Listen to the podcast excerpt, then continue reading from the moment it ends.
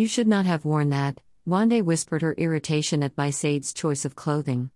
Don't you know what a stealth mission is? She hissed. I didn't have time to change into something less conspicuous. My father was refusing to go to sleep early, Bysaid replied as she absent mindedly smoothed down the creases on her yellow kente dashiki. Stop doing that, you are making a lot of noise, Wande hissed into the darkness. Despite her irritation at the situation, she could not blame Bysaid. Her father was one of those men who have refused to get with the times. He still held on to an ideal that was long dead, an ideal where a man's word was final.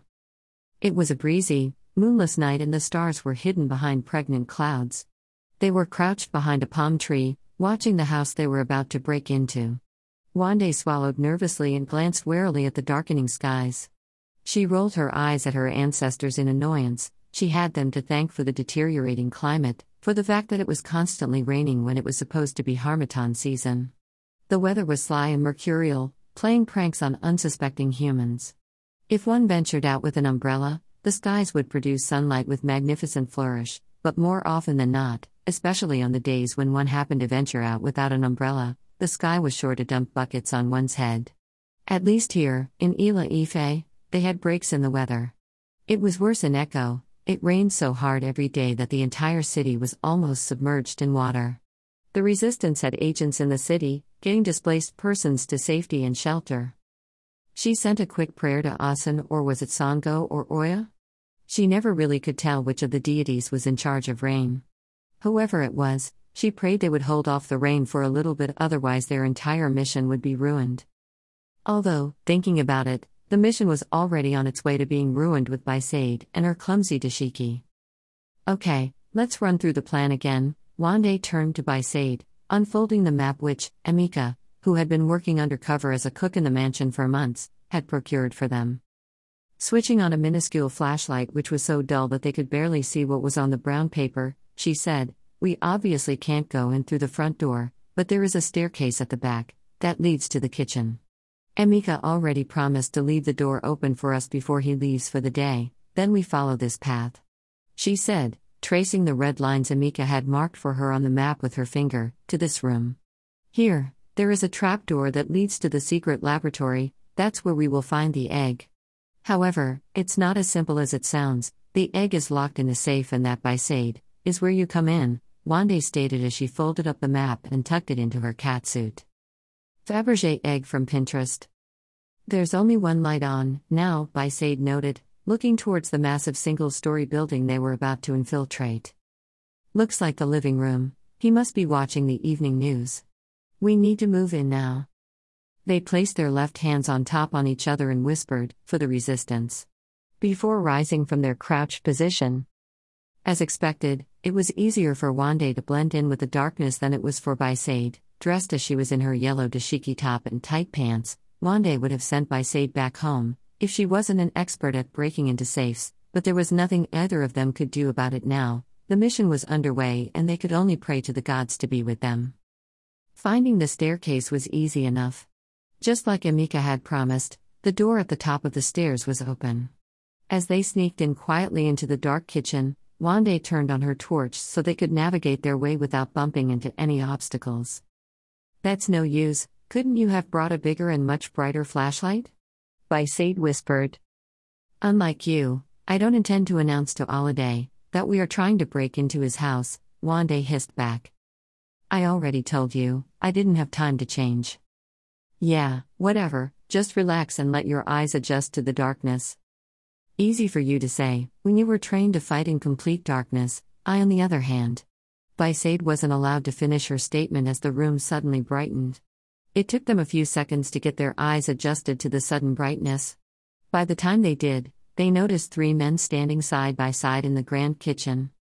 In the middle was a huge, dark skinned man, with about 14 horizontal tribal marks on his face, seven on each side of his cheeks. They didn't need to be told who he was, Alade's reputation preceded him. He was the current head of the Alugbala, a terrorist organization which the resistance had been fighting since their inception a century ago. Wande found herself staring into the eyes of the man who had murdered her mother. She swallowed hard and began to count a hundred backwards. It was what she did, what her mother had taught her to do to keep her wits together and control her emotions, because the gods knew she wanted to kill Alade, but nothing good could come out of losing control at this moment. I have been expecting you, Alade said in his thickly accented English. He smiled wickedly at them, and Wande fought the urge to shiver under the intensity of his gaze. Do you think we will let you take us without a fight? she said, putting up her bravest face. It would be a trifling task to take down the two men standing on each side of Alade. It was Alade himself she was afraid of. She could not let him see the fear in her. Counting was not helping her at the moment, she needed to think and act fast. You, I don't doubt, but what about your friend here? His eyes cut towards Bysaid and his smile turned from sinister to amused. Yellow, really? Is this what the resistance has come to? I miss the old days when the resistance was a worthy opponent, now it's just filled with children who can't even follow the footsteps of their parents, he added, with a saccharine grin. Wande knew he wanted a reaction from her, but she would not give him the satisfaction of knowing she was unnerved. In any event, she was more worried about Bysaid. She did not need to look at her friend to know that she was staring at her feet, she was not one for confrontations. This was supposed to have been a covert operation, Alade was not supposed to have seen them. The fact that he had been lying in wait for them could only mean one thing someone had betrayed the resistance. I don't want any trouble, and I'm sure you don't either. Come quietly with us, and your friend will be safe, Alade said in a lazy drawl. Wande knew better than to let his tone fool her. Alade was as dangerous a man, he was a man who could snap the neck of a newborn child in front of its mother just because he wanted to. He found sadistic pleasure in hurting others. Wande knew better, but Bysaid didn't. She turned terrified and ran madly for the door through which they had come in, but more of Alade's henchmen were waiting outside the door. One of the thickly muscled men caught Bysaid just as she ran out and dragged her back into the kitchen, screaming and kicking. By this time, the men standing beside Alade had their guns drawn out and ready to shoot. Alade turned to face Wande, his eyes sardonic as he took in Bysaid's near hysteria. Now, I have two of your friends, you will come with me quietly or you can watch me kill them, he threatened. Two? Wande heard herself ask, although she was finding it hard to focus on Alade with Bysaid still screaming incessantly in the background. Ah, did you think I would be stupid enough to let Emeka sneak up on me and not notice? He snickered, and his bird brained henchman did the same. I only allowed him to carry on in a bid to draw out the resistance's finest, and honestly, I'm not impressed, he added. Wande had to think and think really fast, she needed to get the egg out of Alade's house, but she also needed to get Emeka and Bysaid, whose screaming was already irritating at this point, out safely. She was just about to voice out her irritation when Alade spoke. Tell your friend to shut up, or I'll ask that big guy holding her to snap her neck. She is of no use to me, if you think about it. That shut Bysaid up immediately. Everything else seemed to happen quickly after that. They were led at gunpoint through a dark passageway, then down a set of stairs, and ultimately they were pushed into a dungeon like cell. Do you have to be so dramatic? Wande said as one of Alade's men slammed and locked the gate. I sell African artifacts for a living, I have to show up, otherwise, my clients won't take me seriously. Don't you like it, the 15th century African vibe? He replied. It was dark in the dungeon, but with the help of the sliver of light from the stairway, Wande could still make out the lines of his sinister smile as well as the depraved glitter in his eyes. You are a sick bastard. You sell more than African art, you twist people's minds with every lie possible just to make money. Wande spat and he chuckled. It's not my fault that people's minds are so vulnerable, they are always looking for a sense of purpose. I would be a fool to not use that to my advantage. You know, the resistance and the Alugbala aren't so different, we both give people a sense of purpose. No, don't dare compare yourself to the resistance, we give people a sense of belonging, you take that away from them. Yeah, yeah, keep on telling yourself that, maybe one of these days it will become true. You are a sick bastard. Wande spat at him through the bars. Your family must really love using those words. Your mother said those same words just before I plunged my knife into her heart. Those words set Wande off. She rushed at him but was prevented from grabbing him by the cell's gate. You bastard. Don't you dare talk about my mother, don't even think about her, you dirty, dirty psycho. Her outburst only earned a chuckle from Alade. Feisty, just like your mother. She was a worthy opponent, and I do not doubt that I would enjoy killing you just as much as I enjoyed killing her. With that, he and his gang left the dungeon, shutting the doors behind them and plunging them into complete darkness. Bastard, she yelled after them, but the only reply she got was the mocking echo of her own voice. That's of no use, a subdued voice whispered. It was Emeka, she could recognize that thickly accented Igbo voice anywhere in the world. She ran towards him, and somewhere in the dark dungeon, Bisaid sobbed quietly. Emeka, what happened? She crouched beside him and placed her lightly on his shoulder. From his labored breathing, she could tell that he had been tortured. It was a trap, he answered. No, kidding, Wande replied and immediately regretted her sarcasm. It wasn't Emeka's fault, it was her fault for not planning this properly. She had failed the resistance, she had failed her mother's legacy. She sighed and sat on the floor, resting her back on the rough wall.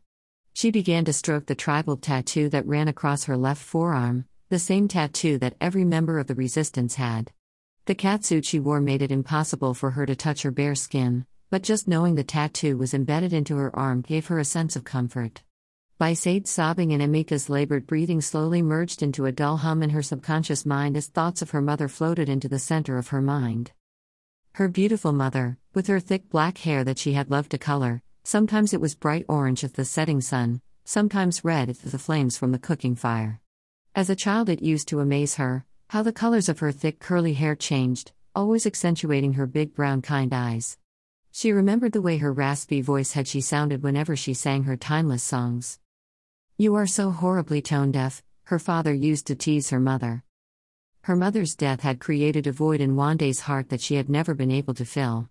Likewise, her father hadn't been the same ever since, he just passed through the days waiting for his own life to end. Sometimes she hated her father for the way he had let himself go, but most times she pitied him. How could she not, when she understood his pain?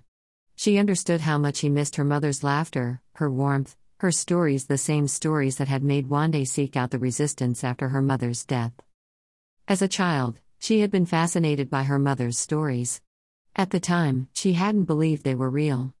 How could she, when her mother told of a time when Africans were sold into slavery to the West, a time when Africans were ruled by white people, when Africans had abandoned their religion for a foreign religion and it was a taboo to teach about African deities in schools, a time when Africans hated each other because of the color of their skin? Her mother had spoken of colonialism, colorism, racism, corruption, poverty, words that were too heavy for her to understand as a wide eyed little girl. When she had learned more in school about the wars that plagued the world and the post colonization effect that took the form of civil wars that plagued Africa, she had begun to pay more attention to her mother's stories, for she had come to realize that they were more than just stories, they were history, a painful, heart wrenching history. Her mother, seeing that she had taken interest in her stories, began to tell her things that she did not learn in school. In school, she was taught that Africa's fate began to change in the year 2020, after the outbreak of a deadly virus that wiped out half of the world's population. So many theories surrounded the outbreak of the virus. The most common one being that it was a terrorist bioattack, but as every terrorist organization that existed during that time hadn't claimed responsibility for the attack, the theory died a quick death, giving way to more ludicrous theories that Wande usually rolled her eyes at. Nevertheless, a vaccine had been developed by an African scientist from Sierra Leone, a vaccine that had not only saved the world but had also enriched Africa. After the development of the vaccine, the world finally began to accord Africa the respect that she deserved. It had not been an easy journey as there were those that were determined to undermine the puissance of the continent, but many African countries had developed from third world to first world countries. Wande had not completely believed that part of history. To her thinking, it didn't make sense that the world just magically began to respect Africa. Judging by their history, it did not make any sense to her that the then world powers and heavyweights would have sat back and watched Africa rise to power. This was where her mother's most mind boggling stories had come in. Her mother told her a story she had found harder to believe than the history of Africa's rise to power. She had told her about the Resistance, a secret organization that ran throughout Africa, dedicated towards the development of Africa.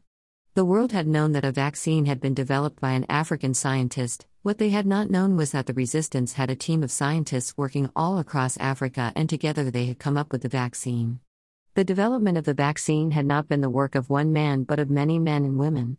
Next, the resistance had infiltrated various levels of governments around the continent. Leaders began to die off mysteriously, and the ones who weren't killed off were forced to resign, and little by little the resistance had people loyal to the cause in power. It was the removal of the corrupt government officials, who would not have hesitated to sell Africa to the world in order to enrich their pockets, that had made Africa rise to the top. The resistance had agents all over the world that helped retrieve stolen artifacts from the West. They had put agents on the streets whose purpose was to spread the news among the people, to change public opinion, to destroy the self doubt that had spread amongst Africans like cancer. Little by little, things began to change for Africa.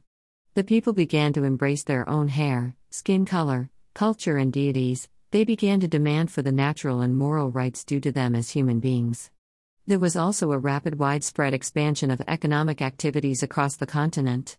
Although in some countries, the colonial language was still used for ease of communication among the multilingual people, though, most now prefer to learn the ethnic languages of their counterparts.